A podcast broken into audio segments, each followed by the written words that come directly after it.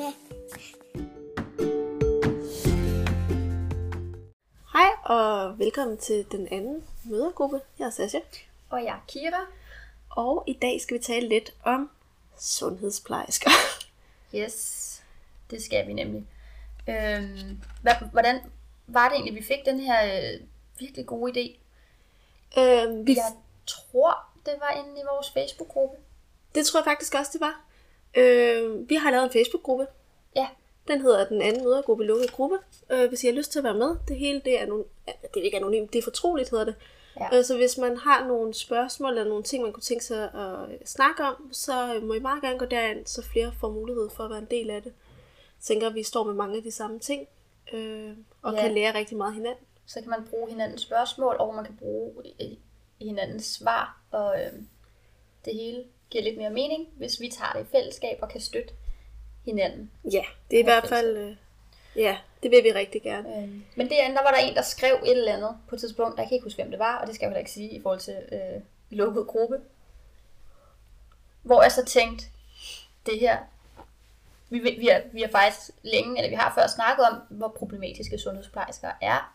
Øhm, ikke alle sammen, men hele den her kultur omkring sundhedsplejersker, de bliver de her orakler. Man får tildelt en, øh, og så bliver det den her person, der fortæller dig, hvad der er rigtigt og forkert. I forhold til ens moderskab. Ja. Ja. Starten på alt, alt det nye. Og i princippet, hvis du havde fået hendes kollega, så var det måske noget helt andet, du havde hørt, øh, som sandheden. Så, så det er en lidt problematisk ordning på den måde med, at de har så meget magt og så meget autoritet. Ja, de skal følge Sundhedsstyrelsen. Det er der jo også... Øh, altså nu er vi jo veganere begge to. Ja. Så det, der er jo også nogle problematikker i det, hvor mm. Sundhedsstyrelsen ikke er opdateret. Det skal man også have med. Altså der er rigtig, rigtig meget magt. Og det tænker jeg er meget noget, sundhedsplejerskerne skal huske at sige. Øhm, nu, øh, både mig og Sasha, vi har haft, øh, eller dig og mig, det bliver sådan lidt nogle gange, hvem- snakker Ja. jeg til? Jeg til dig, eller snakker jeg til dem? Øh, vi har i hvert fald haft gode sundhedsplejersker. Og i hvert fald min, hun var meget god til, det var faktisk ikke i forhold til med at være veganer, men det var, at jeg gerne ville køre baby-led weaning. Og der, der, da vi skulle snakke om mad, så sagde jeg det her, så sagde hun bare, jamen det kender jeg godt, og øh, øh, altså jeg anbefaler ud fra Sundhedsstyrelsens anbefalinger, så, så det må jeg faktisk ikke vejlede dig i, men jeg kender godt til det. Øhm, Det var faktisk meget samme, øh, Og det synes jeg- samme, samme, samme reaktion, vi har fået. det synes jeg er så fint.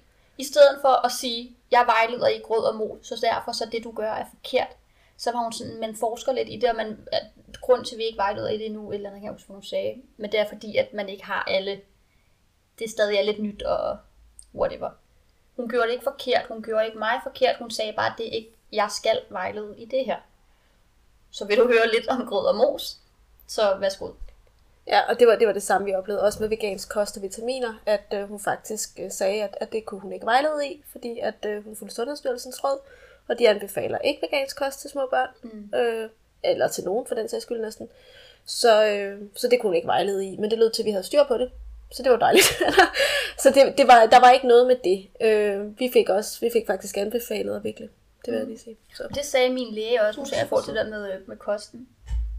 Hvor har jeg, og åbenbart også dig, bare været heldig, fordi at da min læge under graviditeten fandt ud af, at jeg var veganer, så var hun bare sådan, nå, ej, men så har du jo 100% styr på, hvad du laver. Det er bare at møde den der tiltro til, ja, det har jeg faktisk, fordi jeg har jo faktisk været nødt til at læse rigtig meget om det her. Øhm, I stedet for den modsatte, fordi øh, hvis nu lægen eller sundhedsplejersken ikke selv er informeret, så kunne de jo netop meget nemt bare hoppe i den anden grøft og gøre dig forkert. Og det tror jeg, der er rigtig mange, der oplever. Det er Det i hvert fald mit, øh, mit oplever. indtryk, ja. Fordi at det, som den her episode kommer til at være, det bliver selvfølgelig lidt vores kommentarer og vores øhm, holdninger og synspunkter. Øhm, men det er faktisk, vi har spurgt ud til vores følgere på Instagram, om hvad siger din sundhedsplejerske? Og øh, vi har fået rigtig, rigtig mange tilbagemeldinger. Og øh, så det bliver faktisk bare lidt en udstilling af, hvor problematisk det her område er, og hvor pro- jeg har lyst til at sige problematisk hele tiden, hvor, hvor vanvittige ting folk får at vide. Øh, Ja, jeg var, jeg var selv sådan en, og nu havde vi jo en god sundhedsplejerske, da vi boede i Nordvest, men så flyttede vi jo i mellemtiden. Og så var der jo en sundhedsplejerske, som havde været der i 30 år, Mm. øh, i Væksø, må jeg vel gerne sige. Ja. Som øh, noget af det første, hun sagde til, at jeg bar mit barn i vikle og gik op og handlede med ham med et rygsæk på ryggen, var, at nu skulle min 8 måneder gamle søn ikke køre mig rundt i manesien. Jeg har også, øh, som om man kunne det nogensinde. Ja. Øh, og som om han, det var helt skørt. Øh, og der var jeg faktisk ikke, øh, der stod jeg ikke øh, nok på mig selv til, at jeg ville øh, sige ordentligt fra. Og jeg stod på sidelinjen til et sundhedsplejerskeforløb til en af mine aller, aller bedste veninder, som havde født to måneder efter mig, øh, som har fået de sygeste ting at vide. Altså, hvor jeg, hvor jeg har været i kontakt med hende gennem hele forløbet og prøvet, fordi jeg havde læst ret meget op på amning og sådan noget inden, Ja. prøvede at, at sige til hende, at, at det var ikke rigtigt, det hun fik at vide. Men fordi hun var så stor en autoritet, hendes sundhedsplejersken, så blev hun jo i tvivl. Ja. Altså, hvem taler sandt? Er det hende, der har 25 års erfaring, eller er det min veninde, som lige har fået en søn for to måneder siden, som har læst på nettet? Altså, mm. hvem er det, der har ret i det her? Og det er det der med den viden, som sundhedsplejersken kommer med. Hvor meget er det hendes egen subjektive holdninger, og hvor meget er det altså reelt faglig viden? Lige For præcis. det, for det, er jo, det er jo det, der er ret mange af dem, der ikke fortæller. De går bare ud op med den her autoritet og siger sådan og sådan og sådan, i stedet for at sige, at min holdning er det her, men det jeg ved er det her. Ja, lige præcis. Men min øh, sundhedsplejerske, hun var virkelig god. Jeg glædede mig altid til, hun skulle komme, fordi at øh, næste gang, så, så, så, så skal vi nok ikke, eller det skal vi ikke, så skal vi ikke have ordningen, fordi jeg ikke føler, at vi har brug for det. Men jeg så det bare lidt som en hyggelig kaffeaftale. Så snakkede vi om mig, ja. vi snakkede om min baby, og jeg kunne godt lide hende. Så det var, det var rigtig hyggeligt. Og hun, øh, jeg bærer også øh, i virkelig, og hun var bare sådan, ja, det er bare så godt.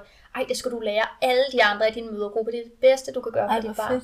Og igen understreger lidt, der er nogen, der siger, det, at du, giver dem, du gør dem julebenet og alt muligt lort, ikke? og så er der nogen, der, der siger, det er det bedste.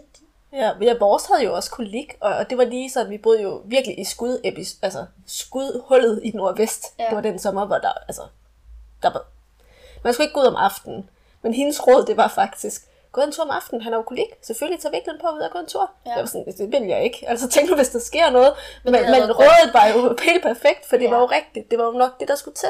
Mm. Øhm, og vi valgte så at stå her hjemme i stedet for. Men men hun var nemlig super sød. Og så, og så flyttede vi nemlig, og så fik vi den helt modsatte oplevelse, og der var jeg ligeglad, for der var han så stor. Ja. Øhm, og så hørte jeg jo min venindes forløb. Men jeg står faktisk nu her jo, og skal føde, og er i tvivl om, jeg skal vælge det fra eller til. Og jeg tror måske, jeg er blevet enig med mig selv, om jeg vælger det til. Man kan jo altid stoppe det. Jamen også det der, altså jeg ved jo godt, at en baby ikke trives på grund af vægt, men jeg tror, at jeg vil være alligevel for nervøs. Er det ikke åndssvagt, selvom man hviler så meget i, at det er ligegyldigt? Nå, jamen jeg har også tænkt det samme. Altså... Hvis jeg vælger det til, så er det også bare fordi, jeg har måske... Jeg er også godt lige ved at vide, hvor meget mit barn vejer efter Ja, lige uger, eller- præcis. Men så igen, nej, jeg det ved jeg faktisk Nej, ikke. det- Jeg tror ikke, jeg vælger det til. Øhm, hvad er vores baggrund? Man kan sige, øh, heldigt nok i forhold til mange af de der myter og fordomme, der er. Jeg er, øh, jeg er armevejleder, og jeg er bærekonsulent øh, slyngevejleder, hedder det også. Så jeg ved rigtig meget om babyers øh, anatomi og fysiske og neu- neurologiske udvikling i forhold til sansestimulering og babybæring. Jeg ved meget mere end sundhedsplejersker. Jeg arbejder faktisk på på et tidspunkt at skulle øh, stable et foredrag på benene, som skulle være øh, tilrettelagt til sundhedsplejersker og andre faggrupper, som går ud og møder forældre, så de har en bedre viden og forståelse for, hvorfor de skal anbefale at bære børn. Ej, hvor Øhm, fedt. Så det, Det er ligesom bedre barsel faktisk, som jo er et skide godt det ammeforløb, man også kan jeg tage. følger dem også på Instagram. Ja, men hende tog jeg amme, ammerådgivning ved inden jeg fødte, eller hvad hedder det, ammevejledning. Og hun har jo været ude og, og uddanne sygeplejerskerne på Hvidovre og på Herlev og, Ja. og jordmorerne i, Men i den, amning. øh, den, den ammeuddannelse, jeg har taget også, den er også øh, målrettet øh, fagpersoner. Så det er jo igennem at være bærekonsulent, at jeg synes, det var smart Mm. også at kunne snakke om amning, fordi man bliver spurgt om amning, fordi det fylder meget. Øhm, og selvom jeg har mine egne erfaringer, så er det vigtigt også at have en En faglig. faglig ballast til at Jeg har ingen faglig ballast. Det vil jeg lige sige. Ja. Jeg har læst rigtig meget. Jeg har selv taget et uh, ammekursus, som jeg var glad for. Øh, jeg har ammet mit barn i snart tre år. Ja. Øh, og båret ham altid. Det vi skal snakke om i dag, det er jo sundhedsplejersker. Og I har været super, super gode til at komme øh, med en masse øh, ting. Mm. I har skrevet, hvad I har fået at vide af jeres sundhedsplejersker. Øhm, øh. Og vi har nok spurgt ind til de problematiske, altså vi har jo ikke spurgt ind til de gode, gode forløb. Nej, øh, nej, vi spurgte faktisk bare, Eller spurgte vi åbent? jeg tror bare, vi spurgte, hvad siger, men folk forstod den godt i Ja. hvert fald. At det er det her med, at vi gerne lige vil komme med nogle fordomme og nogle myter, øh, eller få dem manet til jorden. Vi har, øh, vi har prøvet sådan at dele det lidt op. Øh, fordi at rigtig mange øh, siger lidt det samme på forskellige måder og inden for nogle kategorier. Så vi har i hvert fald lavet nogle bokse, der hedder amning, og opstart af mad, søvn, og så øh, en, der hedder adskillelse. Ja. Og de overlapper hinanden totalt, for mange af dem har noget med begge dele at gøre, så det er bare lige løst sådan lidt fordelt. Så, øh, så dem vil vi køre igennem på den måde, og så øh, vil vi måske bare lige kommentere dem lidt Ja. undervejs. Vi håber, at det her afsnit kan være med til i hvert fald at... Øh, Med nogle myter til jorden, ikke? Ja, og også bare gøre, at det er jo netop ikke fordi, vi vil sidde og bashe øh, sundhedsplejerske faget, og fordi vi synes jo også, de er mega vigtige, og de er mega dygtige, mange af dem. Og Det er deres, vigtig funktion. deres eksistens er ekstremt berettiget. Men som samfund, vi er jo normkritiske, vi er kulturkritiske. Der er altså nogen, der skal gå ind og holde øh, nogle af sundhedsplejerskerne lidt i ørerne, og sørge for, at de holder sig til reelle, opdaterede anbefalinger. Jeg tror i hvert fald, der er rigtig, rigtig mange, som har en skidehård start på deres moderskab, forældreskab, øh, og som måske opgiver amning tidligere, som gør nogle ting, de faktisk ikke øh, synes er okay, eller føles rigtigt i deres egen krop, fordi de har fået forkert vejledning. Altså fakta, som ammevejleder, så vil en del vejledning handle om at rette op på de fejl, der er kommet af øh, anbefalinger fra sundhedsplejersker. Ja. Jeg tænker også, det er dig, der tager amning. Jamen, vi kan sagtens... Altså, det... Det ved jeg, du ved. okay, jamen vi starter med... Vil, vil du starte med at læse lidt... Øh... Ja, men så starter jeg øh, med denne her, det her afsnit, som øh, handler om sundhedsplejersker, der siger under kategorien amning.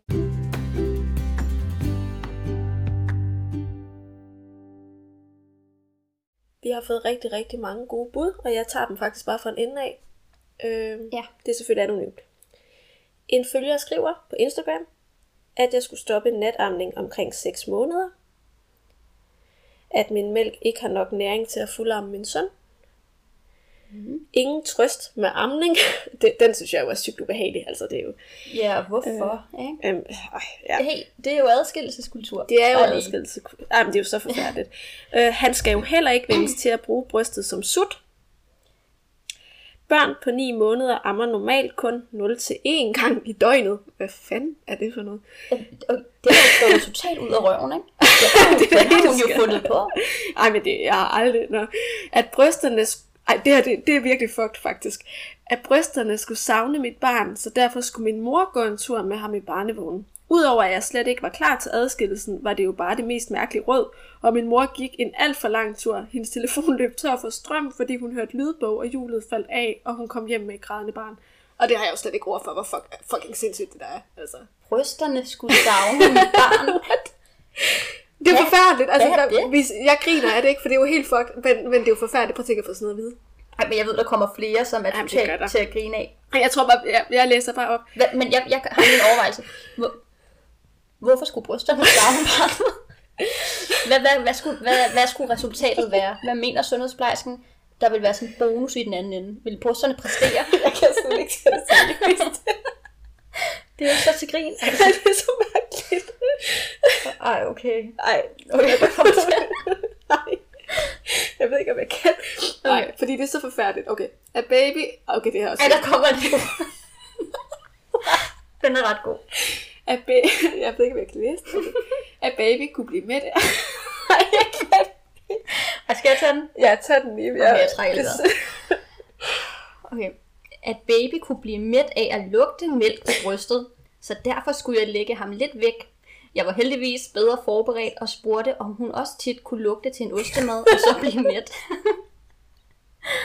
Ej, men det er jo igen det her med at alle gør babyer, som altså, totalt godt spurgt tilbage Ja, af virkelig her. godt.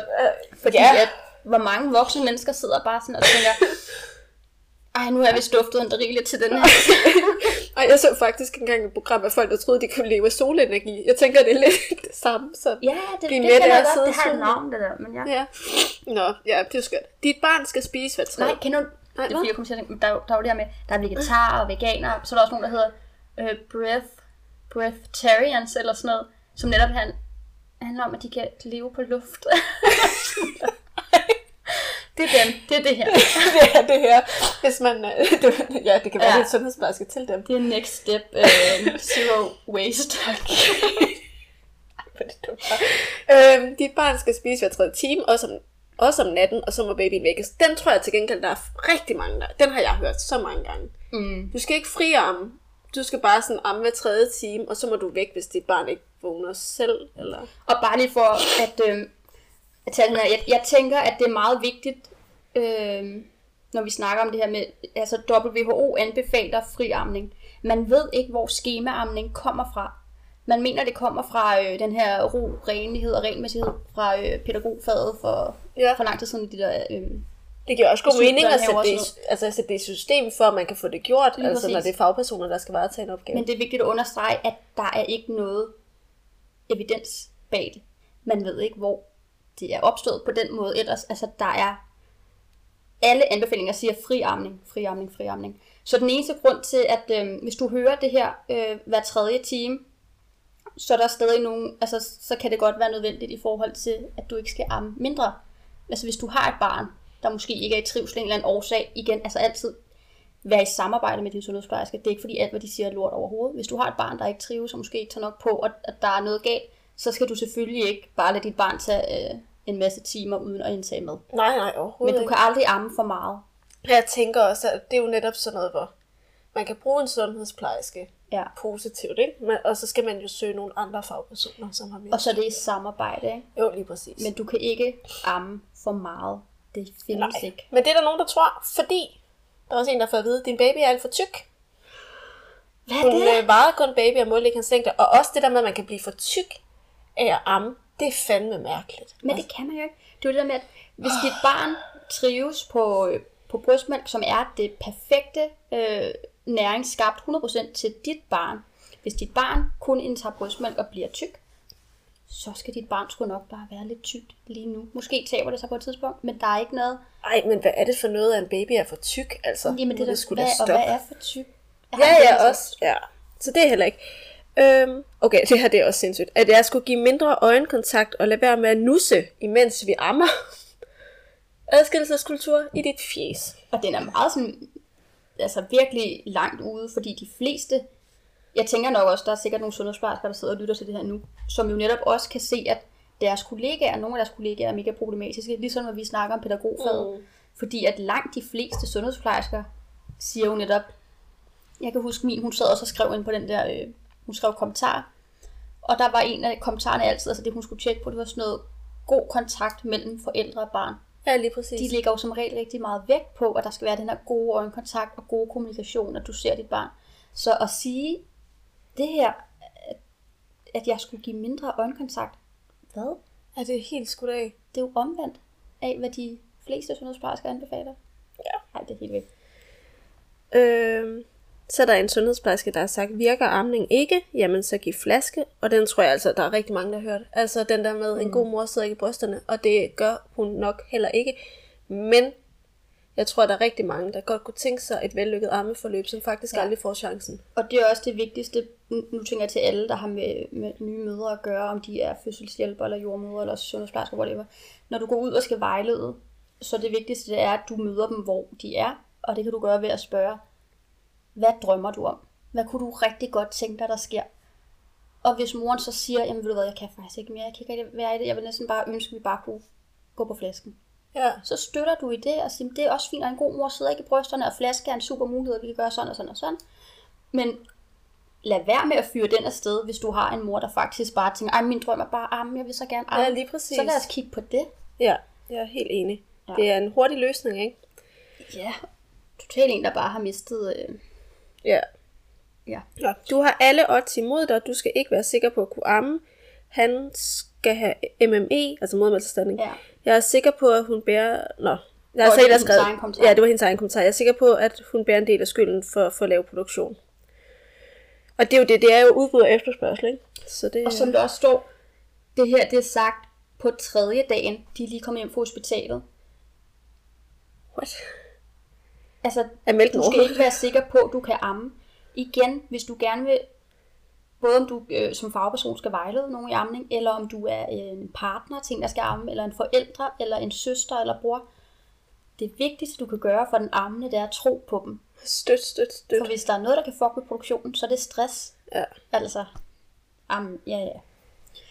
Fortsæt. Min dreng ville ikke blive ordentligt udvilet, hvis vi natammede. What? Det, det er forkert. Ja. Det er jo Børn er skabt til at sove armen. 100%. At jeg skulle amme hver tredje time og ikke friamme, den er jo også... Øh, Ja, den er der rigtig mange, der den er der rigtig mange, ja. Det er så mærkeligt, altså. Nå, supplér med natflasker og stræk tiden mellem amningerne. Den er der også rigtig mange. Det der med, det var jo det, vi lavede i vores sundhedsnit. Mm. Med faktisk sundhed.dk, der siger, hvad var det, en baby på tre måneder skal kunne sove 6 timer eller sådan noget. Ja, Et stræk på Ja, 5-6 øh, timer. ja. Og være rolig og tilfredse, eller sådan et eller andet i deres egen seng. Og det er jo helt sindssygt. Ja. At vi måtte tage, der er nogen, der har skrevet her, øh, at de skulle stoppe natamningen, øh, da deres baby var 8 måneder, fordi at han skulle lære at sove uden. Ja. Så de skulle tage en kold tyrker med natamning. 8 måneder. What? ja jeg ammer stadig to om natten, og hun er jo knap 18 måneder. Ja, jeg stoppede dig, når jeg var 20, på grund af ammeaversioner. Men, nej, det var faktisk, nej, det var, det var det også, men det var også, fordi jeg ville være gravid, faktisk. Det var sådan Ja. ja. ja.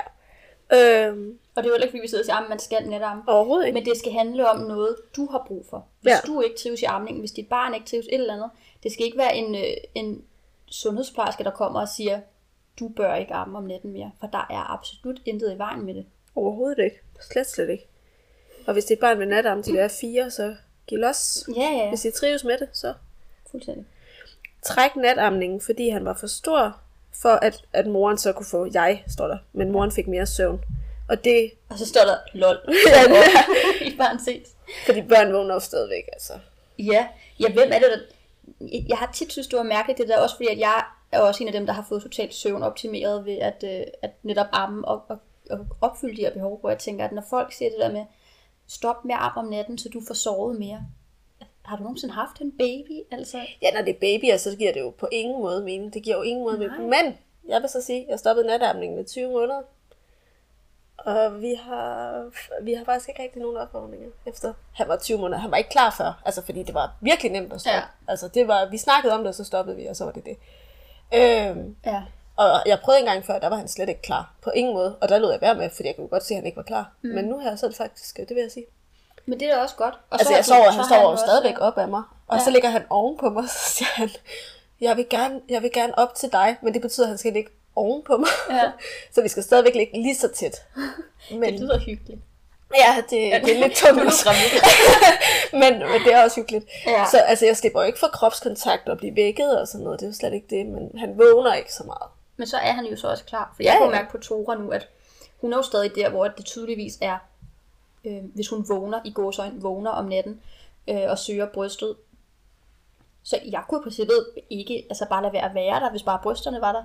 Altså man kan ikke komme igennem til hende. Det er rent dyrisk, at hun Ja. har brug for at tjekke ind hos mor. Og sådan var det også, sådan jeg oplevede hende som baby.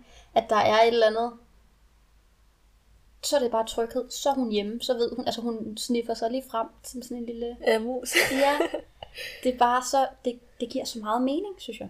100 procent. Ja. Vi var jo heller ikke stoppet før, og det var virkelig også, altså sådan, jeg var nok egentlig heller ikke stoppet, hvis vi ikke ville have en mere. Nej. Altså det var fordi, jeg ville virkelig gerne være fertil, altså. For at vi ligesom ikke skulle på arbejde. Ja, men Nå. det kan altså godt gå og lave lidt rod ja. i nogle hormoner. Ja. Nu håber jeg ikke, jeg, altså nu håber jeg ikke, jeg bliver fertil i fire år efter, eller sådan noget. Så det, Mm. Nu er der ikke flere børn. Øhm, nå, så er der en her, der faktisk har netop fået det her at vide, at min datter på 6 måneder ville sove meget bedre og spise mere rigtig mad, øh, hvis jeg kun ammede to gange per døgn. Og det er lidt det her, som vi også har snakket om i en, lidt hurtigt i en tidligere episode med øh, det her med adskillelseskultur, at institutionerne også kan mene, at man skal stoppe med at amme, så de vil spise mere i vuggestuen, hvor det, det giver jo absolut ingen mening. Det er jo ligesom at sige, ved du hvad, hvis nu du bare ikke gav dit barn morgenmad derhjemme, så vil de nok spise mere her. Ja, det vil de nok, for de vil nok være fucking sultne. Ja. Men det kunne man jo aldrig finde på at sige. Og hvorfor er det vigtigt, hvor de spiser mest? Og kan man ikke godt bare se brystmælk som et mega, altså, mega fedt måltid? Det er jo totalt altså, fyldt med, med næring. Det er da også bare sygt mærkeligt. Altså, hvorfor er mad vigtigere? Jeg tænker, især en baby på 6 måneder. Altså, jeg kan da forstå, Ja, det er jo hvis det er et barn på 5 år eller sådan noget, Ja. så kunne det godt være, at man skulle... Men netop Øh. selv, altså, ja, men det er netop det, jeg mener, det er jo det der med, at hvis barnet bliver mæt, er det ikke meningen, at ens børn skal blive mætte. Og så lidt lige meget. Og børn regulerer sig selv. Ja. Altså, det vi, har, det vi er skolet væk fra, det er at spise op. Ja. Altså, selvom du ikke er mere sulten, så spis op. øh, og du skal ikke tage mere, end du kan spise og sådan noget.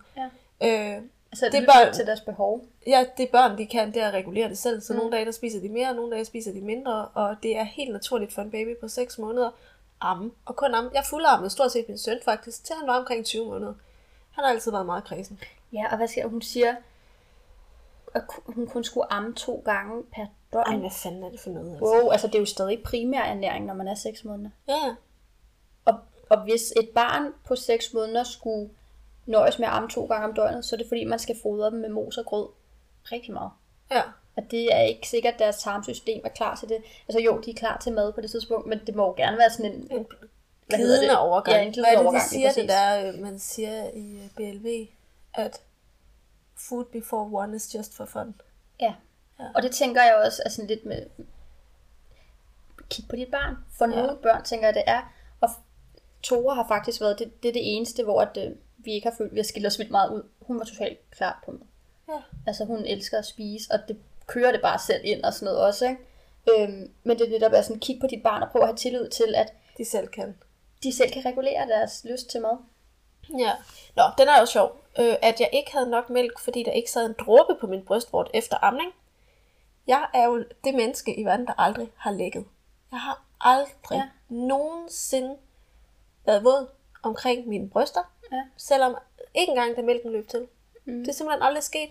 Der har aldrig siddet en dråbe på mit bryst efter amning. Det synes jeg jo også er vildt, fordi jeg jo netop... Altså hvis jeg armede på det ene, så sprøjtede jeg på det andet. Nej, ikke her. Bum, det blev ind. Det røg, øh, altså, så var ikke noget. Så det er fucked up. Øh, Men, men noget andet også, jeg har haft... Øh... Ej, jeg har generelt bare haft en super fed armning. Jeg har ingenting at brokke mig over. Men jeg tror, jeg havde på et tidspunkt, hvor jeg var lige på grænsen til en lille overproduktion. Fordi Tore ammede rigtig meget, og skiftede bryst meget, og øh... gylpede meget, og der skete noget der. Det var ikke noget, der gik galt. Men, øh... men selv der, hvor jeg faktisk har haft rigtig meget mælk, jeg har heller ikke haft en bryst, eller en, øh, en dråbe på mit bryst efter, fordi hun sutter det jo af. du får da mælkeknuder i stedet for, er det ikke sådan?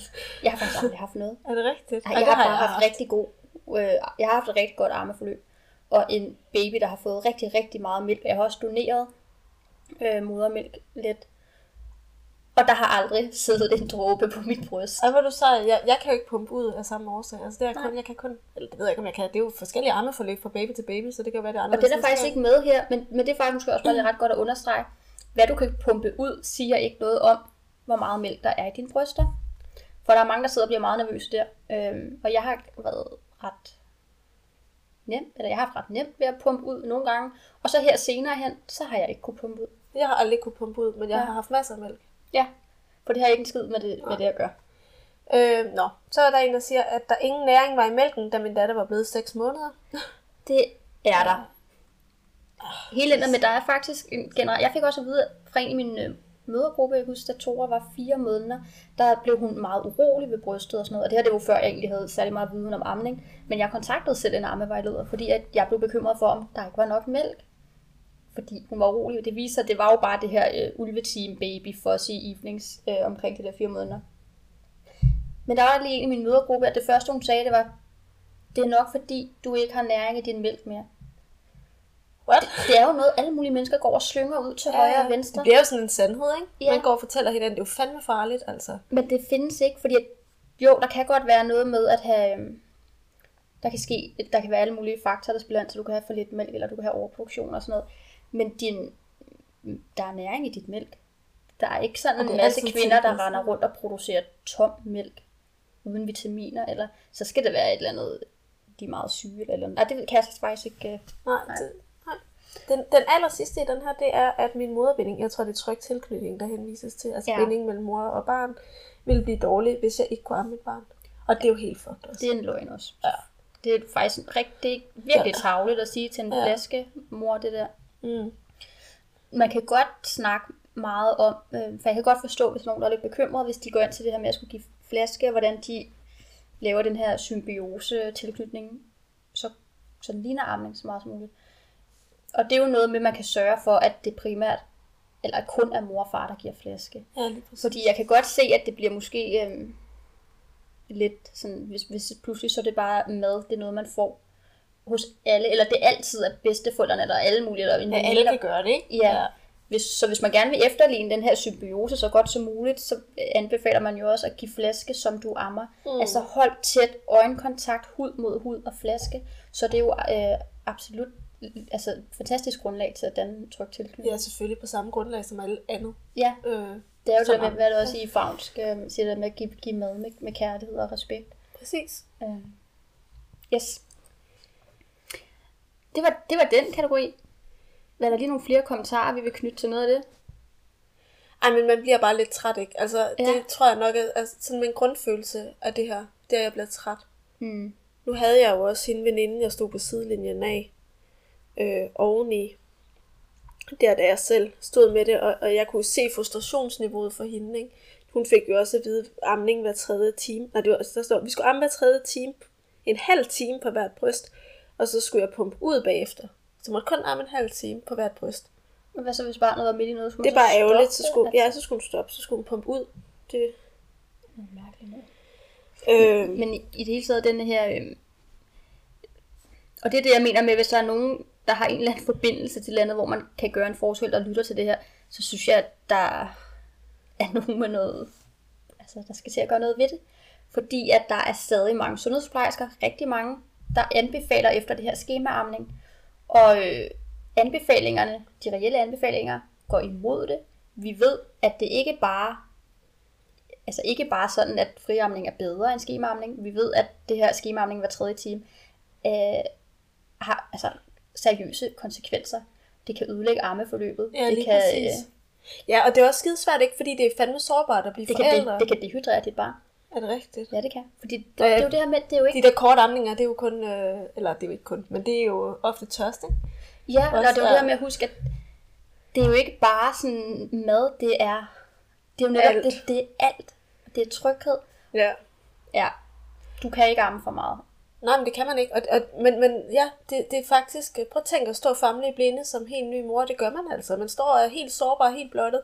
Og så kommer der en fagperson og fortæller dig det her. Mm. Altså, jeg kunne høre, hvor lidt jeg havde at sige i forhold til sundhedsplejersken, i forhold til min veninde der. Fordi jeg ikke havde den autoritet, og fordi jeg ikke var sundhedsplejerske. Fordi man er så bange for at gøre det forkert. Man, Man sover er det så her bange, liv. ja lige præcis, og det, det er jo det, man er bange, det er jo frygten for, at man ikke gør det godt nok som forælder, at man fejler, at man svigter sit barn, mm. og faktisk så ender du med at gøre det modsatte. Altså du svigter måske, du svigter ikke barn, det det, jeg siger. Man siger, at man gør jo noget, der kan ødelægge rigtig meget for en selv, fordi man bliver vejledt forkert ja. af en fagperson. Det er så sårbart, og det er så vigtigt at gøre op med det her. Mm. Og det samme med den der med supplering. Der er mange, der anbefaler øh, alt muligt, men så kan du lige supplere med en natflaske, eller du kan lige et eller andet, hvor at, øh, man kan sagtens bygge et armeforløb op, som er sådan en balance mellem, at man armer lidt, og man giver lidt flaske, hvis det er det, man har lyst til. Det kan både være udmalket eller øh, erstatning. Men hvis du har lyst til at fuldarme, og dit barn trives, så skal du ikke begynde at, øh, at give flaske. Fordi det vil nedsætte din produktion. Helt sikkert. Fordi det er supply and demand. Ja, lige præcis. Så det er, Og især om natten. Ja. Mit barn vågner 30 gange hver nat ved amme. Ja, det er nok fordi, der er, de sætter lige produktionen lidt op, du. Ja, og, og mælken er også øh, forskellig døgnet igennem. Den, Ja. den kan lidt forskelligt, smager lidt forskelligt. Øh, Ja. efter, igen, efter det tilpasser sig til dit barn. Altså, det er jo ret vildt også, det med, hvis dit barn bliver sygt eller et eller andet. Øh, så øh, bliver det sådan en rigtig boost. Ja, det er faktisk sjovt det der. Nu, nu ammer jeg jo ikke om dagen mere. Men vi havde jo sådan en rigtig habil omgang Roskilde syg en uge sidste mm. år, da, min, da Ejner var halvandet år. Og der, der blev jeg jo, der fuldammede han jo kun. Altså, der var jo ikke noget mad, der røg ind. Men kommentaren fra lægen, fordi jeg tager en positiv historie, det var, hvor er det godt, at han får renset ud. Det er rigtig ja. Godt for ham, det her. Ja, og det er jo afførende og sådan Ja, også. Det er jo lige bare præcis. helt perfekt. Øh, Så det var Tilskud. vildt fedt at høre faktisk af en fagperson. Det vil jeg så. Ja. sige. Der er jo mega mange fede fagpersoner. Ja, det er der jo heldigvis.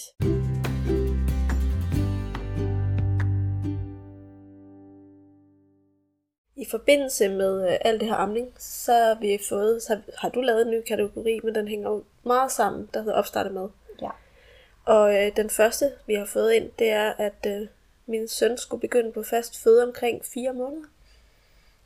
Og igen, det her med øh, de fire måneder, det er jo gamle anbefalinger, hvor at vi nu ved, barslen var jo kortere også. Ja. Altså, men også det her med, at, at vi ved, at man bør, hvis alt går som det, det går godt, som det skal, så skal du fuldarme til 6 måneder. Sundhedsplejerskerne ved, går jeg da stærkt ud fra det, skal de jo vide, at Sundhedsstyrelsen anbefaler fuldarmning til 6 seks måneder, måneder, ja. fordi deres tarmsystem ikke er klar til Og indtage Andet. fast føde. Ja, og det eller bør noget det ikke. føde inden. Ja. overhovedet. Så når de går ud og siger det her, det er der altså simpelthen nogen højere op, der skal slå hårdt ned på, at de går ud med de her anbefalinger, som strider imod altså barnets anatomi. Ja, det er jo helt sindssygt også. Altså, og her, at jeg ikke, det, det er faktisk den næste til den er meget ens, at jeg ikke havde nok mælk og skulle give grød ved fire måneder, og grød skulle gives med tvang. Altså, what? Altså, det siger jo virkelig noget om det børnesyn, ikke? Altså, børn, det er jo ikke rigtige mennesker. Sådan. Altså, en ting er, at der er nogen Og børn, også, at det overhovedet ikke, det skal sgu da overhovedet ikke. Altså, der er ikke nogen børn, der skal have mad, når de er fire måneder. Nej, og der er slet ikke nogen, der skal have noget som helst med tvang, for det giver du dem da ikke et særligt godt forhold til mad. Nej, lige præcis. Hvad er det også for. Klart, at tvang er helt væk, men noget andet er jo, at ej, det er altså noget, jeg kan blive rigtig træt af at høre. Det er de her, der begynder at give deres øh, babyer lidt mos og grød og sådan noget før 6 måneder. Og så siger, ah, men mit barn er så klar. Fordi at de netop elsker det og spiser det og sådan noget. Fordi at, ja, det er der, de er i deres udvikling. De kommer alt i munden. De øh, kommer deres hænder i munden, de kommer Ja, legetøj i lige munden. præcis. Det er ikke et tegn på, at de er klar til at skulle spise mad. Så hvis du sidder og stikker en ske i munden på dem, så ryger den ind. De sutter på alt. Ja, ja. Det er jo ikke, fordi du giver dem øh, øh, tændstikker og sut på, og de sluger dem, at de er klar til at spise. Altså, altså Tore, hun har virkelig smagt på nogle meget tvivlsomme ting. Altså noget, hun... Ja. Det er ikke et tegn på, at det er. Nej. som det skal være. Nej, jeg, altså, ej, jeg bliver sgu, ja, jeg bliver sgu så træt, altså. Ej, ja. Nå. Øh, videre, der er et vindue for fast føde, som man skulle nå, inden de mister interessen igen. Det er lige netop det her. Det er jo lige netop det der. Det er lige præcis det, er, at det er inden 6 måneder. Øh, Der står også her, hvor de propper alt i munden ukritisk før de 6 måneder. Og det er jo imod anbefalingerne. Det er og det det. er det jo 100%. Ja. Og også, jeg vil også sige, altså det har jeg også pra- i forhold til alt det her amning madsnak. Altså jeg har virkelig været ude at skide, fordi vi havde et barn, der ikke spiste mad. Ja. Heller ikke, da han blev et år. Altså hold kæft, altså. Og han har kastet med maden. Altså han har kastet tallerkenerne væk. Det gør han stadigvæk. Altså han er snart tre. Vi, mig og Jonas, vi kiggede på hinanden og var virkelig trætte sådan, da han var 14 måneder eller sådan noget. Og så, ej, det stopper snart. Ja. Tid, tid, tid. Han gør det stadigvæk. Så det er ikke noget med det. Han er bare ikke super interesseret i mad. Øh... Så han ammede rigtig meget om natten, så det, nu ammer han jo så ikke om natten mere, men han, han får så nogle andre ting. Øh, mm. Vi er ops på det, og det er alt er fint, men han har altid ligget over alt i kurver. Ja. Altså, han har fuldarmet indtil 20 måneder. Stort set. Det er virkelig minimalt, hvad han har spist af mad. Men han har sprængt alle kurver. Han er bare en stor dreng. Jamen, både i højde og drøjde. Så det er ikke dårligt, hvis dit barn... Eller, der er ikke noget galt med dit barn, hvis det ikke har lyst til at spise fast føde, når det er to år, og du er stadigvæk fuldammer. Fordi børn er bare virkelig forskellige. Ja, og jeg tænker, jeg er virkelig glad for, at Tora, hun øh, altid, siden hun var 6 måneder, har elsket mad så meget, og også spiser rimelig meget, ikke? Fordi at, øh, du ved, når man så gør ting anderledes, så inspireret det her baby led weaning oven i købet af veganer, så får man mange kommentarer, og man bliver også selv i tvivl og bange for at gøre det forkert, ja. men Tora er lille. Altså hun er størrelse 80 i tøj, hun, altså hendes flyverdragt er størrelse 74, og hun er 18 måneder, ikke? Øhm, så der vil jo sikkert være mange, der så kunne sige alt muligt, jamen det er også fordi et eller andet, ikke? Men nej, det er måske fordi hendes mor er 1,58 høj og vejer under 50 kilo. Altså det der med, at Det har ikke en skid med det at gøre. dit barn kan være lille, dit barn kan være kæmpe, dit barn kan være alt muligt. Så længe de trives, så længe de er sunde og raske, og selvfølgelig ikke går og taber, så de skal jo også tage på. For de vokser, selvfølgelig skal de tage på. Men kig på barnet, kig på forældrene. kig på barnet. Ja, Øhm, lige præcis. Hvad giver mening? Ja, og jeg kan sige, at da Ejner var halvandet år, der fuldarmede han fuldstændig, og han brugte størrelse øh, 98, tror jeg, i tøj, mm. og vejede 16 kilo. Øh, og han spiste ikke noget mad. Nej. Han fuldarmede. Så der, der børn er, mennesker er bare så forskellige. Altså Mm. børn og mennesker, ja, børn og mennesker for helvede, men alle mennesker er jo forskellige. Ej, den skal jeg overhovedet ikke. Nu får jeg helt ondt i maven over Nej, den kommentar. det skal. Men, men alle mennesker er forskellige. Alle mennesker ser forskellige ud, og alle mennesker, de, altså, og sådan Ja. er det bare. Og man Kig skal på bare- dit barn trives det, så er det fint. Det er jeg sikker på. Og hvis du har grund til bekymring, så opsøger man en fagperson. Ja. Nå, øh, så er der den sidste. Ej, jeg, jeg er nødt til lige at kommentere mere på den der. Ja. Det der med, at der er et vindue for fast føde. Hvad sker der så, hvis man ikke når vinduet? Ender man så med, med et barn, der vokser op og bliver et menneske, der skal have sådan mad, og så, fordi det er bare, du missede dit vindue. du bliver aldrig spist. Ej, det er så mærkeligt. Hvad er det? Det er jo helt væk. Okay, Ja. nej, det var bare det. Øh, så er der en her, der skriver, at mit barn ikke fulgte sin kurve, fordi jeg ikke havde nok mælk. Ja, det var lige præcis det, vi... Øh... Ja, for hun skriver også, goddag, kæmpe myte, stress og mindre mælk. A.k.a. baby, der trives dårligt. Ja. Og det er jo netop det, fordi hvis du først bliver stresset, hvis du først bliver sådan nervøs og stiller spørgsmål ved det, så, så det er ikke det har ikke positiv indvirkning på dit, din produktion. Nej, stress det får det jo kun til at gå i vasken. Altså, Ja, fuldstændig. Det er jo, øh, kroppen lukker jo helt ned, Ja, så det er jo det værste. Altså. det er det nemlig. Ja, skal vi knytte nogle kommentarer til det med opstart af mad? Øh, ja, ikke før 6 måneder. Og det er ikke engang bare noget, vi siger. Det er simpelthen, det burde alle sundhedsplejersker også sige. Friarm, friarm, friarm. Ja, dit barn ammer rigtig meget i nogle perioder. Det er fandme hårdt. Men det er ikke for meget. Men det er aldrig for meget, Nej. og det er helt normalt. Og hvis dit barn ammer meget lidt, men at det trives og tager på, så er det sikkert også fint. Men Ja. det, det kan godt gå den anden vej. Ja. Altså det der med, hvis dit sundhedsplejerske snakker om noget med tre timer eller et eller andet. Øhm, Så det er ikke så... rigtigt. Men det kan godt være, at det giver mening, hvis det er fordi, dit barn ammer for lidt. Eller du Nå, ved, er sløv, eller der er et du? eller andet. Så, så, der er det jo der, hvor at man altså skal ind og snakke med nogle reelle, nogle læger og nogle sundhedsplejersker. Ja. Altså, der har de jo også en viden. Så, så det underkender vi jo slet ikke her. Øhm, dit barn skal have nok mad. Det skal have tunge blæer. Det skal have en fin farve i huden. Det skal trives. Det skal være friskt. Hvis det ikke er det, og det sover for meget, og derfor De ikke... tunge blæer, det synes jeg er en ret god indikator. Ja, blæer er det absolut vigtigste. Hvis der kommer noget ind, kommer der også noget ud. Men seriøst, hvis din sundhedsplejerske siger, at der er et eller andet her, der ikke stemmer, du er nødt til at... Der skal noget mere i dit barn. Så kan man prøve at tage kontakt til en armevejleder og have i forbindelse med sundhedsplejersken, men det er meget vigtigt at kigge på det individuelle tilfælde og se. Altså, ja. Ja. Man skal ikke bare sidde og lytte til vores podcast og tænke, jeg ammer bare, selvom mit barn øh, ikke tisser nok og sådan noget. Sådan er det ikke. Altså, Nej, så må man, øh, man må lige... Øh, man kender sit barn bedst. Ja. Og fagpersoner kan altså også noget, så længe de gør det ordentligt. Nå. Den næste kategori, vi skal til, Ja. den synes jeg er sindssygt ubehagelig, fordi jeg ved, hvor hårdt det er for mega små børn at være adskilt, også i søvn fra deres forældre.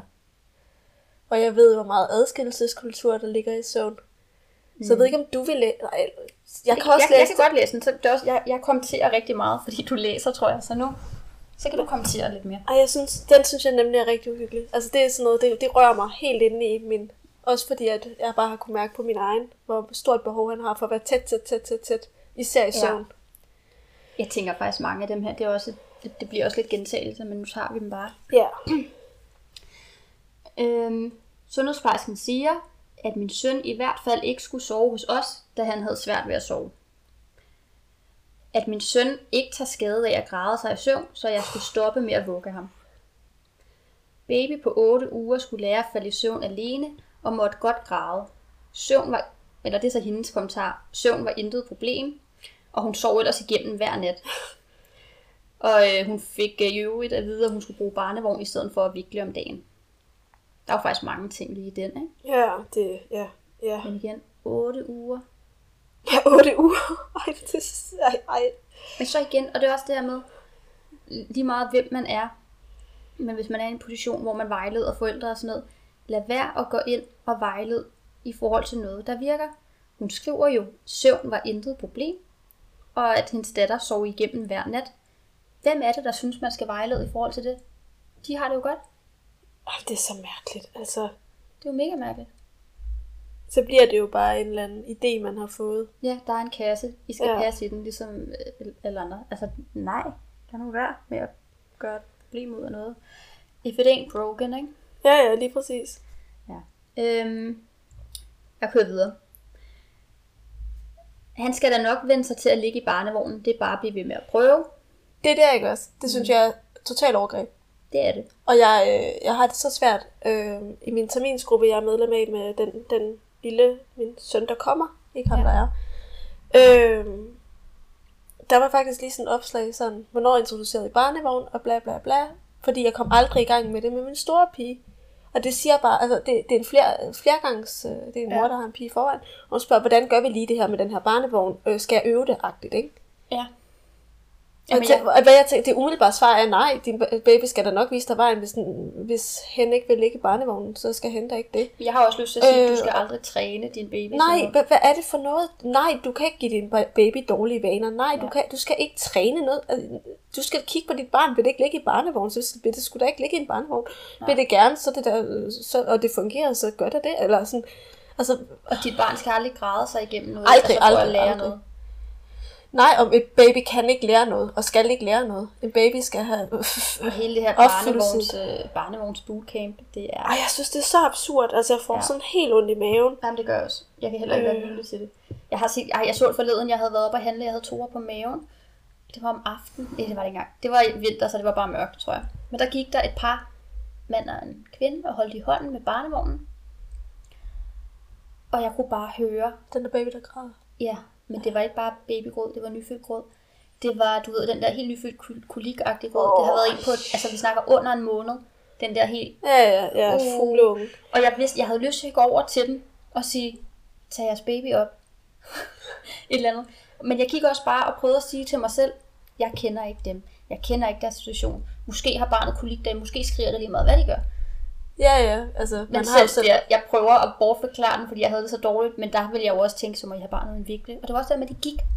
De gik bare, den ene havde hånden på, øh, på vognen, og så gik de og holdt i hånd med hinanden. Det virkede som sådan en hyggelig spacertur, hvor barnet bare ligger og- skriger Åh, jeg for får- sin overlevelse. Det var så forfærdeligt. Det kunne jeg faktisk ikke holde ud.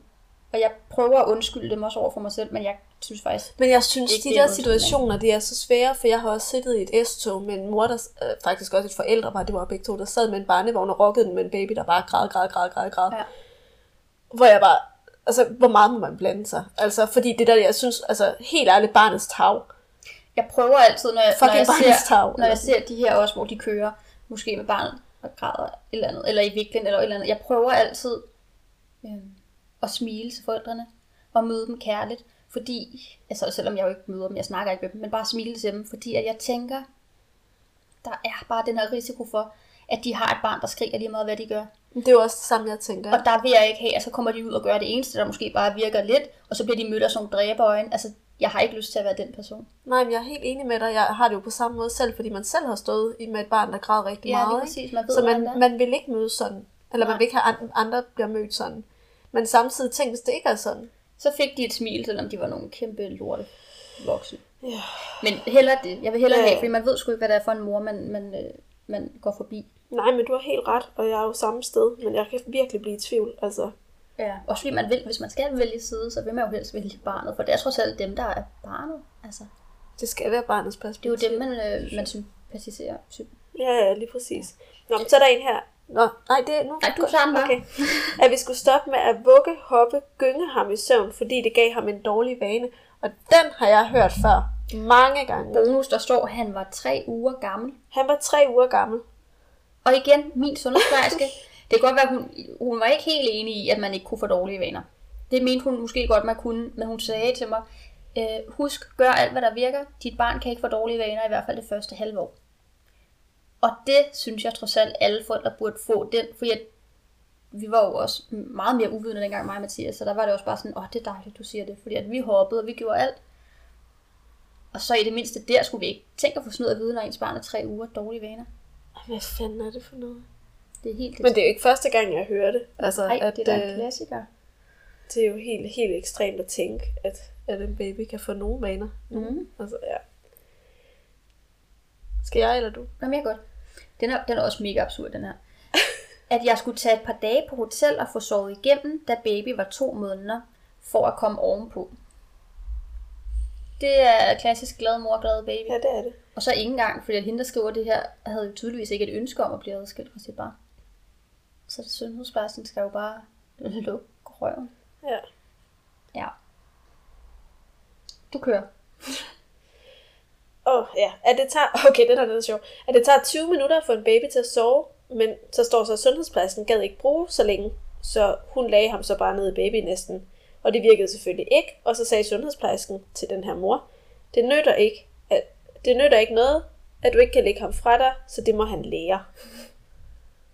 Det lyder jo bare som en sundhedsplejerske, der er totalt øh, ja, one size fits all, eller så skal de i hvert fald bare presses ind i den. Helt væk, ikke? Ja, også bare, at så må du lægge ham fra dig, for det skal han lære. Jamen, at babyer skal aldrig lære noget.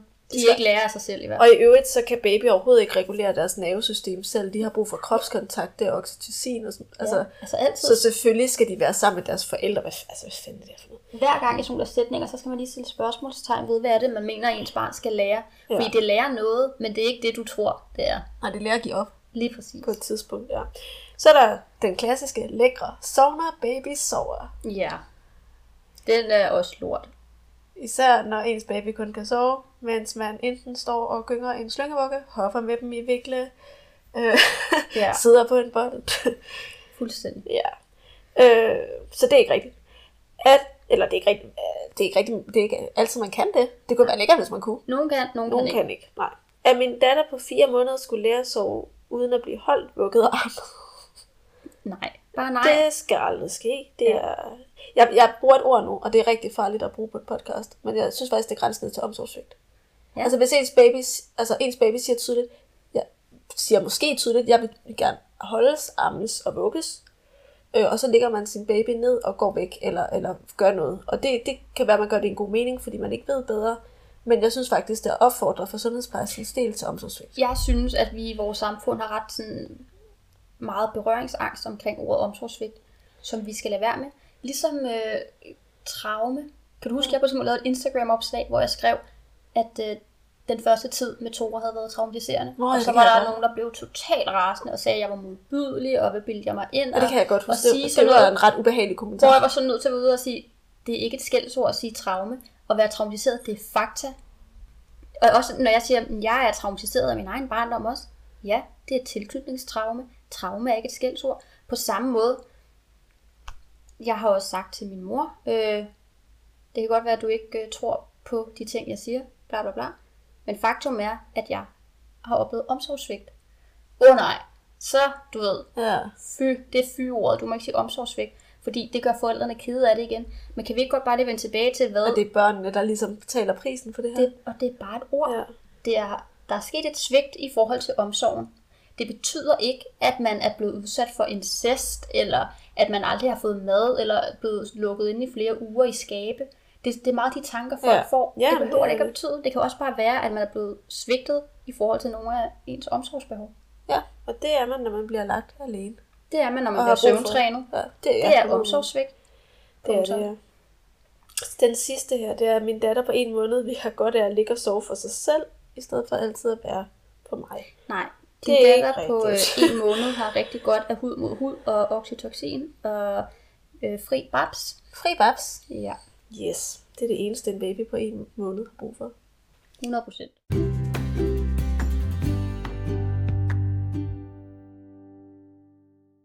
Den næste kategori, vi har, det er den lækre adskillelse. Yes. Alt det, vi er opdraget til lige siden vi bliver gravide. Hvor skal dit barn være henne? Hmm. Øh, og der er jo øh, det helt store ord inden for adskillelse, det er jo symbiose, som er blevet et fyrord. Det er forbudt. Det, er, det skal man virkelig ikke. Man skal fandme ikke være i symbiose med sit barn. Nej. Selvom det, det er, er sådan, altså bevist, at Det er mega sundt, og du skal være i symbiose med dit barn. Du skal, øh, for det overlever. Så det er sådan ja. Ret livs, livsvigtigt at være i symbiose. Og igen, hvis ikke det kører med den her symbiose, så, øh, så vil dit barn, når det er voksen, have nogen men Ja. efter det. Det er, det er livsnødvendigt at være i symbiose med sine forældre, sin mor. I en periode. Den en skal selvfølgelig periode. ikke blive ved til de er 20, men ja. Ja. Så vi tager den. Så der er en, der har skrevet, eller fået at vide af sin sundhedsplejerske, så længe du fastholder ham ved symbiosen, så bliver han svær at køre ind i vuggestue. Øh, ja, det er rigtigt. Det er men, rigtigt, ja. øh, så skal han måske heller ikke køres ind i vuggestue. Nej. Jeg tænker, han siger tydeligt fra, og har brug for ikke at blive kørt ind i nogen vuggestue. Ja. Han kalder på sin mor, han vil gerne være hjemme. Sundt barn. Sund barn, der udtrykker behov. Ej, okay. Din baby på tre måneder skal lære at trøste sig selv. What? Når jeg er vildt ked af det, ikke? Altså, jeg er voksen, ikke? Når jeg er vildt ked af det, så skal jeg bare sidde og trøste mig selv. Jamen, det, hvordan trøster man overhovedet sig selv? Det lyder så... Tænk, hvis du sagde til en voksen, nu skal du altså også... Altså, hvis en af dine veninder kom og fortalte noget. Du Nej, det var dig lidt. Ej, vi sidder og griner af det, men det er jo simpelthen så fucking ubehageligt. Altså, det er også det med, at man forventer er ting af børn, her. som man ikke vil byde voksne. ja, Det er jo så absurd. trøste sig selv. I øvrigt, børn kan kun, jeg siger det lige igen, regulere deres nervesystem, når de, altså, Ja. Og i Ja. forhold til, at jo, det er rigtigt nok, voksne mennesker kan godt trøste øh, slash regulere sig selv, hvis de lærer det som børn ved at regulere deres nervesystem hos deres omsorgsperson. lige præcis. Så det er ikke noget, de lærer selv, så stopper de simpelthen bare. Ja, og så kan man jo tale om, hvad konsekvens det kan have for dem i deres voksenliv. Ja, det er i hvert fald noget med noget terapi og sådan. Forhåbentlig, hvis de så søger det, og ikke Ja, bare det håber jeg godt nok. render rundt og Ej. er nogle skadede mennesker altid. Så er der en her, din baby skal ligge for sig selv. Nej, Det skal en baby det aldrig. må gerne, hvis de har Ja. lyst. Ja.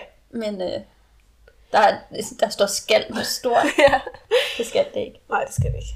Øj, det er et godt ord det her. Det glemte vi faktisk at sige i vores ad, øh, adskillelseskulturafsnit. Nå ja. Morsyg. At morsyge babyer skal have tid med far. Nej. Der er en morsyg, det er sådan et ord, der er blevet lavet. Øh, Det er et rigtig grimt ord. det er et forfærdeligt ord. Det er sådan lavet med så meget Negativ. negativitet. Ikke? Ja, symbiosen. Ja, det, der med, det er jo det, man sygeliggør det. Man Ja. sygeliggør symbiosen til mor, som er mega sund og mega naturlig Og mega vigtig. og mega vigtig. Ja. Ja. Så øh, denne her morsyge baby skal have tid med sin far, fordi den ikke må være så morsyg. Som er det ja. Mest vigtige for dens eksistensgrundlag, Og, overlevelse. og jeg synes godt, vi kan anerkende medforældrene og fædrene i, at det må være mega svær periode og sådan noget, både fordi man gerne vil aflaste sin partner, men også fordi man jo gerne vil føle sig knyttet til det her barn. Men man skal ikke være bange, fordi at altså, tryg tilknytning avler Tryg tilknytning til Ja, andre. så det er bedre, at du er tilknyttet din første primære omsorgsperson, oftest moren, des bedre bliver du til på sigt at knytte relationer. til Også andre far. mennesker. Ja. Ja, Og især til far jo, som har været på banen hele tiden forhåbentlig også. 100%. Og det er da også mere positivt, tænker jeg, for barnet, når de skal lave den her relation til andre mennesker, at det ikke, øh, Er tvunget. ja, ikke er, er skabt på tvang. Ja. Nå, at det var på tide, at min what, tre dage gamle baby fik tøj på. Øhm, hvis det skal lige siges, noget der er rigtig lækkert, og det, noget af det, jeg glæder mig allermest til, når jeg har født, det er at ligge i en seng i en måned Ja. med en baby og ramme. Hud mod 100%. hud, fordi det er det, der virkelig øger... Øh, Det er mega sundt, og hvis man kan være i det, så skal man bare gøre det, også gerne et par måneder. Men øh, hvis du gerne vil give dit barn tøj på, når det er tre dage, det må du gerne, men det er ikke noget, du skal overhovedet. overhovedet det er ikke. virkelig sundt at være hud mod hud. det er det. Især for en tre dage gammel baby. Ja, for helvede. Jeg tænker også, at er efterfødselskroppen har måske brug for lige at ligge lidt og chill. Altså, Ja, nej, men det er på tredje dagen og sådan frem, ikke? Det er jo det, at, øh, at der kan hele det. mælken øh, løber til, og der virkelig kommer gang i sagerne. Ja. Så det er bare super. Og ja, din krop, du har lige født. Altså, jeg kunne altså ikke gå. Jeg kan faktisk huske, at jeg googlede, hvornår stopper det her. Jeg kunne sgu da ikke gå den første måned. Jeg kan huske, det var sådan i slutningen af måneden, så begyndte det sådan, okay, nu gør det ikke helt så ondt. Vi skulle gå ret meget, fordi vi skulle ind og høre screenes mange gange, fordi at Tora kunne ikke høre screenes. Det havde noget at gøre med det her signalstærke allerede dengang. Øhm, så vi var ret mange gange afsted, så jeg var nødt til sådan at gå. Det var ikke engang en lang gåtur, men gå til bussen. Og jeg tænkte, bliver jeg nogensinde normal? Ja. Hvor var det forfærdeligt. Det var sådan noget med, at jeg var nødt til at sætte mig på gulvet, hvis vi var nede og handle, fordi jeg blev så svimmel. Og... Ja, ja, man kan jo ingenting. Toiletbesøg. Ej, Ja. men for helvede, altså. Jeg Så- frygter bare, at vores, vores altså, soveværelse er på overetagen, ikke? Jeg skal op ad en trappe. Åh oh, nej, jeg tror, kan I ikke... Jo, øh, jeg tror, det var selv noget under. Ja, gør altså, det man kan jo ikke. Altså, Altså, lige tage et par uger i... Øh... Ja, nede. Ja, ja, lige præcis, for det er jo helt fuck det der. Nå. Så, så det kan man, altså ja. Nå, så er der nogen her, der har fået at vide, at de skal begynde at give sut til en to uger gammel baby. igen med den samme, hvis du gerne vil give din to år gamle baby sut, altså overvej noget pros and cons og sådan noget. Der er ikke noget i vejen for at vælge Nej, men jeg tror, det passer tror du ikke, at det, at, øh, at det der med, at mange de får at vide, altså nu, læs, nu siger jeg noget i den her besked, som ikke står, men Ja. mange, jeg ved bare, mange i min mødergruppe og sådan noget, taler om det der med ekstremt stort suttebehov. Ja. To uger, ergo skal de have sut. Ja, og det er også det, jeg mener, at det, der er galt i den her, det er, at det bliver sagt som en selvfølge. Så kan I godt komme i gang med det sut, eller at man skal bruge sut. Igen, ligesom en tidligere skrev under amningen, det der med, at Man skal, skal babyen ikke bruge brystet som sut. Det er jo det, der er problematisk. Så det er Ja. ikke fordi, at sut er totalt anti og no-go, men den udspringer af adskillelseskulturen. Ja, og jeg tror ikke, folk de ved, hvor meget en baby sutter. når den, ja. når den er to uger gammel. Og hvis Altså, du og hvor ikke, vigtigt øh, det er, at den sutter på bry- altså, Og hvis du har de altså, mindste problemer med din amning, og hvis du føler, at din produktion ikke er helt i top og sådan noget, så er det slet ikke godt at bruge sut, fordi at det mere dit barn vil sutte ved brystet, det er bare super, fordi det stimulerer. amningen, ja. Ja, fuldstændig. Øhm, og så Ja, er det også- det her med, at meget begrundelsen bag det jo også er, der skal jo også være noget at trøste med, når barnet skal starte i vuggestue, eller når barnet skal passes. Altså det bliver med udgangspunkt i, Adskillelse. frem for hvad barnets behov er, eller Ja. morens. Ja, lige præcis. Ja. Ja, det er naturligt. Jeg tror, at jeg har brug for at sige, at det er naturligt, at en to uger gammel baby og en tre måneder gammel baby sutter rigtig meget. Mm. Øh, og jeg kan godt forstå, at det må være rigtig overvældende at være i, når man ikke har, altså, ja. Ja. når man måske ikke har fået det at vide også. Jeg tror, mange ikke ved, og, hvor, hvor hårdt det er med sådan ammeetablering også. Og, Ja. og hvor worn out man også bliver, fordi man er ikke vant til at blive suttet på brysterne hele tiden. Nej, og fordi Forhåbentlig. Vi skal, jo, vi skal jo bare i tale sætte endnu mere netop det her med os øh, til partnerne og sådan noget i forhold til noget fødselsforberedelse, babyforberedelse der med. Det er pissegodt, hvis mor bare gerne vil ligge ind i sengen, så det er bare at fylde op på vand, fylde op på puder, fylde op på snacks. Altså sørg for, at hun kan overskue bare at ligge der. Ja, og i gåseøjne blive brugt som sut, men i virkeligheden mor, ikke? Ja, jo, det er jo det. Det er jo lige præcis det, man skal. Den sidste her, det er, at... Øh... Nej, det er ikke den sidste, det er den anden sidste. Det er ikke en råd eller myte, men min sundhedsplejerske talte meget grimt om og til mit barn. Ja, og den har jeg sat ind under adskillelse, fordi at hun siger ikke, hvad det er, sundhedsplejersken har sagt, men jeg forestiller mig, at nogle af de ting, jeg i hvert fald har oplevet før eller hørt fra andre, så er det det der, som nogle pædagoger også kan sige, hvor at man giver børnene nogle grimme intentioner, Ja. for at ligesom, øh, tit er det for, øh, for, for adskillelsen. Altså man gør det, det er det, der bliver målet, ikke? Ja. Ja, ja, helt sikkert. Men det kunne ja, været interessant at høre, hvad er det egentlig, der er Og hvis, sagt. hvis det er, at man oplever det, så skifter man sundhedsplejerske. Og det skrev hende her også, at Ja. ja. de fik en ny, og det skal man Ja, det skal man gøre. ikke finde sig i, nemlig. Nej. Og den sidste. Jeg skulle træne mit barn til at sove i børnevogn trods gråd, fordi viklen er en dårlig vane. Virkelig er en rigtig god vane. Ja, det er det. Alle skal vikle deres børn mere. Ja. Det, man kan ikke bære sit barn for meget, hvis det er økonomisk korrekt, det man gør. Lige præcis. Det er kun, kun godt. Det eneste sådan, begrænsning, der er, det er, at du også skal slappe af, og du også skal spise, og du skal også hygge dig, så derfor er det dejligt at ligge i sengen en gang. Men, Ja, men dit barn tager ikke skade af at blive brugt. lige præcis. Og så er der nogle lange her. Ja, så er det, fordi der var nogle klassikere, øhm, når man laver den der spørgerunde på Instagram, så er der jo nogen, der er nødt til lige at gå ind og skrive en besked, fordi de har så meget at sige. Og det synes jeg er bare mega fedt, så dem har jeg sat ind som øh, lange beskeder, længere beskeder. Øhm, så det bliver sådan nogle små historier. Vil du læse en op? Ja, det vil jeg gerne. Øh, den første lille historie, der er. Min sundhedsplejerske sagde, at jeg skulle stoppe amning, fordi det skadede min datter mere end det gavnede. Hun mente, at det var så slemt, at hendes organer og hjerne ikke fik nok næring til udvikling. Hun skrev gentagende gange i min datters journal, jeg ser en sulten pige. Jeg ville ønske, hun havde lyttet til vores oplevelse af vores datter. Vi oplevede hende nemlig ikke som sulten, når hun skrev på sundhedsplejerskens puslebror. Hun var bare tydelig i sit signal om, at hun ikke syntes, at det var fedt at ligge der. Til sidst blev jeg så presset over det, hun skrev i journalen, at jeg tog imod hendes råd og fik ammestoppiller. Nedtrapning var åbenbart ikke en mulighed, for så ville jeg få brystbetændelse, brystbetændelse, mente hun. Min krop ville dog ikke være med til at stoppe mælkeproduktionen fra den ene dag til den anden, så jeg blev indlagt med en slem brystbetændelse.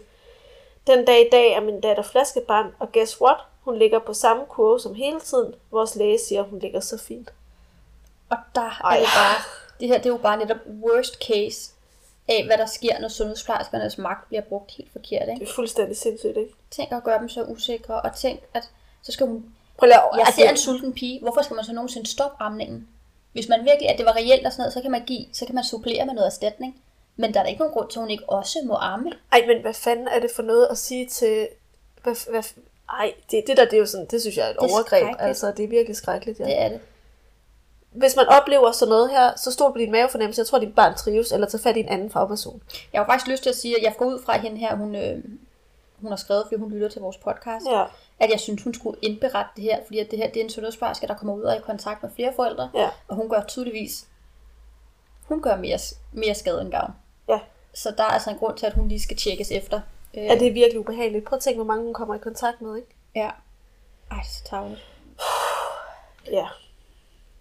Nå, skal vi tage en mere? Ja, kør videre. Øh, der er en mor her, der siger, men hun vågner hver gang jeg prøver at lægge hende i babynest, er det forbudt, at vi bare ligger op af hinanden. Jeg får ikke nogen søvn. Så svarer sundhedsplejersken. Ja, baby skal sove afgrænset, så må far gå rundt med hende. Så skriver den her mor hele natten, eller hvad har du tænkt? Ja, det er jo helt væk. Det er jo også det her med samsovning, ikke? Fordi det er der også rigtig mange holdninger til. Og jeg ved godt, at, at altså, det skal man jo selvfølgelig være 100% klar på sikkerhed. Og hun skriver også faktisk en tilføjelse til Nå den ja, her. der er mere, ja. Den? Ja, det må du godt. Der skriver hun, jeg ser, hvor hun står, og hun vejleder selvfølgelig i forhold til anbefalingerne. Øh, lige min kommentar.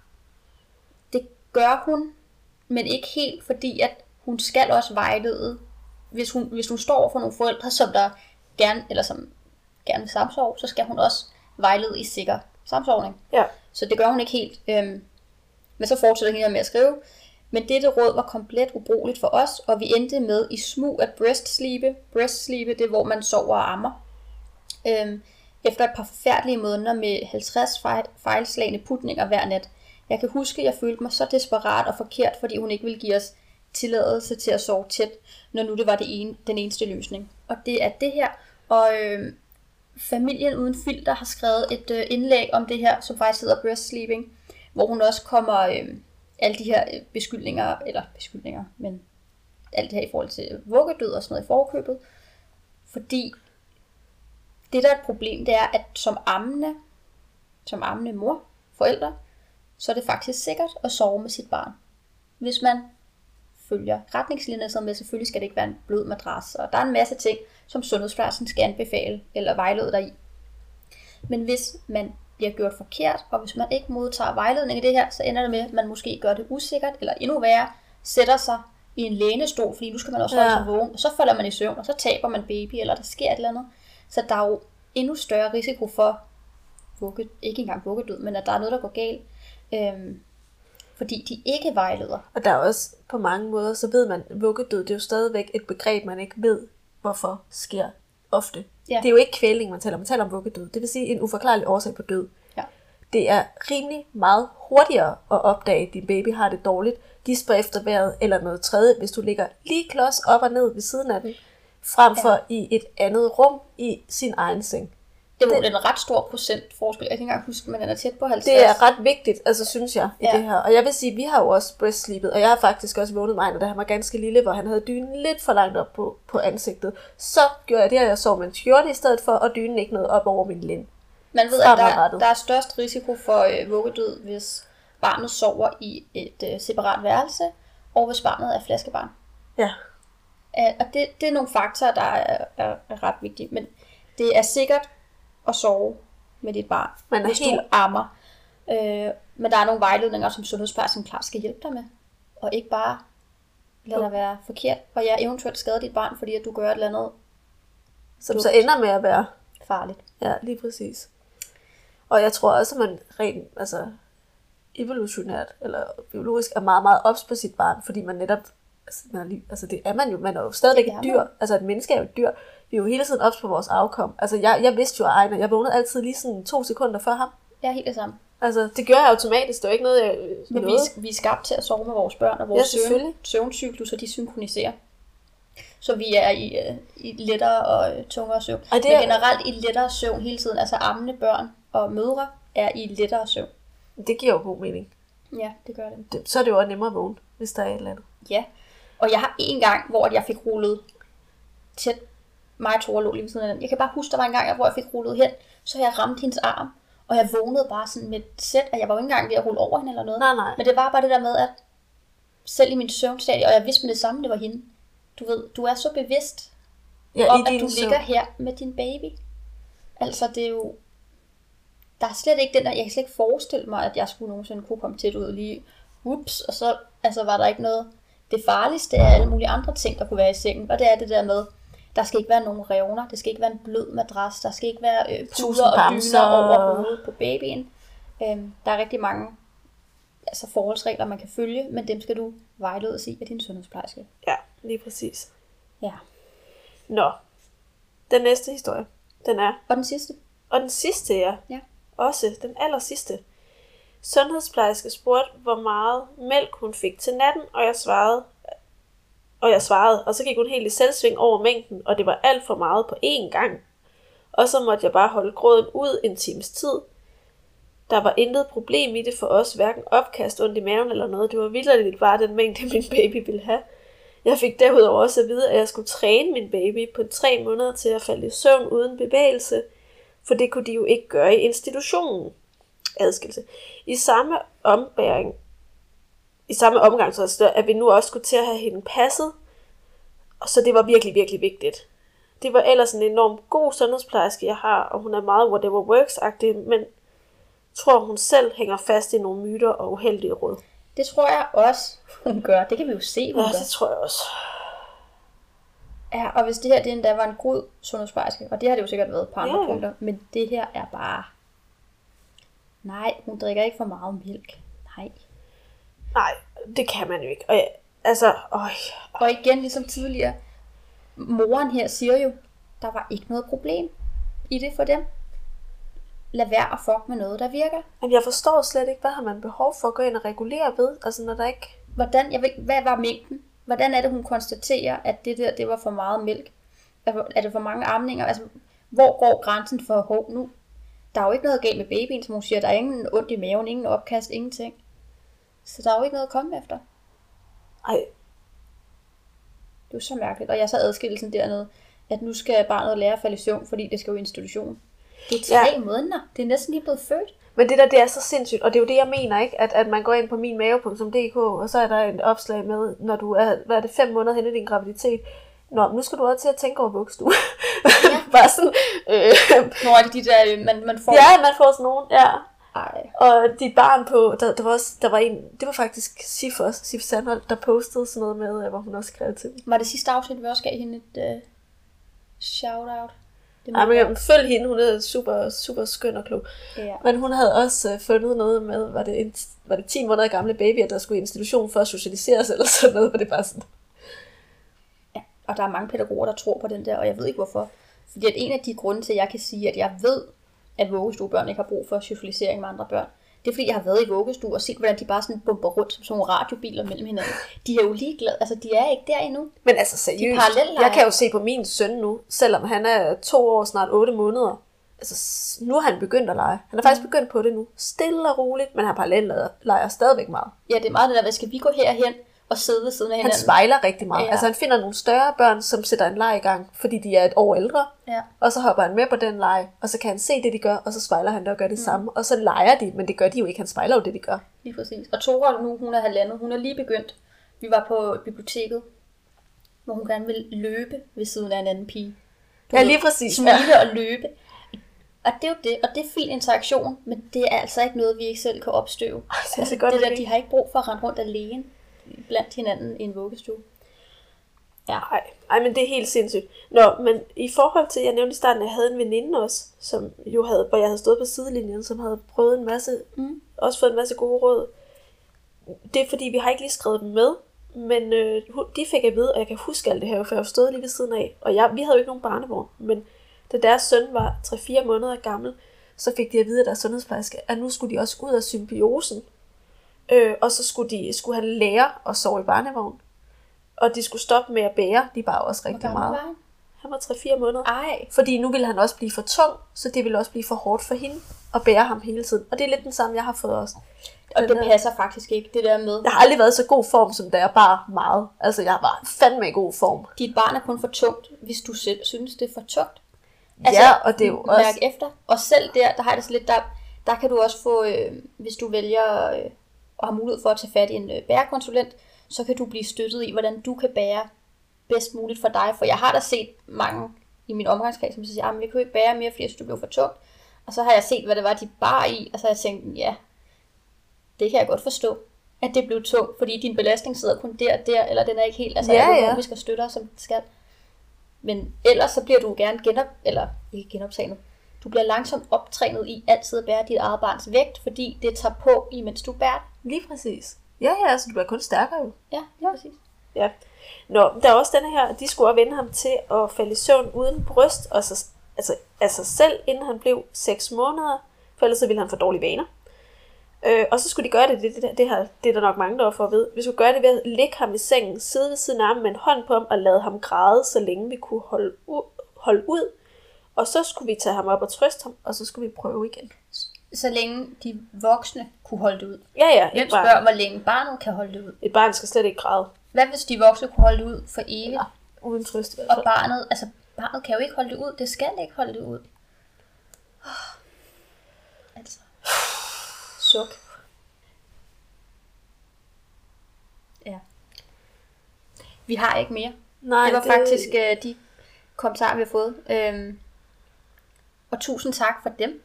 Ja, øh, tak fordi I deler. Virkelig tak for hjælpen. Øh, hvor er det ubehageligt, at man som helt ny, sårbar mm. forældre famler i blinde og får så meget lort at vide. Jeg, jeg Det- synes, det er så vigtigt. Jeg synes faktisk, at den her episode er rigtig vigtig. Fordi at alle går bare alene med den her den sundhedsplejerske forældrerelation. Øhm, og får ikke altid delt den, fordi at de har jo allerede, det er jo allerede en fagperson, så hvem skal de dele den med? Ja, det er rigtigt. Det Og man står det alene bare ikke tit. Man står jo også alene i den der barsel, ikke, som er Ja. alene, fordi der er ikke nogen landsby, så man er helt alene måske, hvis man ikke kender nogen, der også lige er på barsel, og Ja, helt sårbar og ny. Ens hud er skrællet af, ikke? Man står der med en baby og fuldstændig. postpartum. Og, ej. Og, det, og, og selvom man betragter sig selv som, øh, for det, det kan, sådan noget er det da i hvert fald, som sådan, ja, en, en kritisk øh, person, som uddanner mig selv og sådan noget, så lige på det tidspunkt i mit liv, der er jeg fandme glad for, at jeg fik en så god sundhedsplejerske, fordi at man er bare så sårbar, og man det er bare så åben. Og jeg tænkte, jeg er totalt klar på at få en baby, og så når man har det her skrøbelige liv, så vil man bare så gerne have nogle andre hjælper en med at holde det i live, så man ikke fucker op. Ja, jamen det er fuldstændig rigtigt, jeg havde det på samme måde. Jeg er også virkelig glad for, jeg ved ikke, hvad jeg skulle have gjort, hvis jeg var startet med hende, vi fik, da vi flyttede altså, Ja. til, til, den, til Væksø, der er den landsby, vi bor i, fordi hun var jo det mest ubehagelige menneske, jeg nogensinde har mødt. Mm. Øh, og der er tydeligvis mange, der stifter bekendtskab med den type af sundhedsplejersker. og mega sejt nogen. Der er jo faktisk nogen her, der netop har sagt, at så, så, øh, så bad de om en ny sundhedsplejerske. Det er jo sådan noget, Det kan man godt. det kan man, men det er sådan noget, hvor jeg selv ikke er sikker på, om jeg vil være modig nok til det. Det er det samme, jeg havde det i forhold til fødslen, øh, hvor man jo skal huske, at du, kan også, du har ret til at bede om en anden jordmor. Men igen, det her med at være sådan, ej, helt konfliktsky og autoritetstro, og ikke, øh, det kræver altså også øh, Jeg er helt enig, jeg havde heller ikke gjort det selv. styrke. Slet ikke. Fordi man er virkelig sårbar, når man bliver forældre. Mm. Og jeg tror ikke, det, altså, man er sårbar uanset hvad. Det er jo også, altså... Det er jo Ja. bare så sårbart at, at føde et barn og blive forældre, uanset om Og det er det- første, anden eller tredje gang. Og, og, Og vi har, vi har virkelig brug for en omsorgsrevolution her også, i forhold til, hvordan man møder især mødre.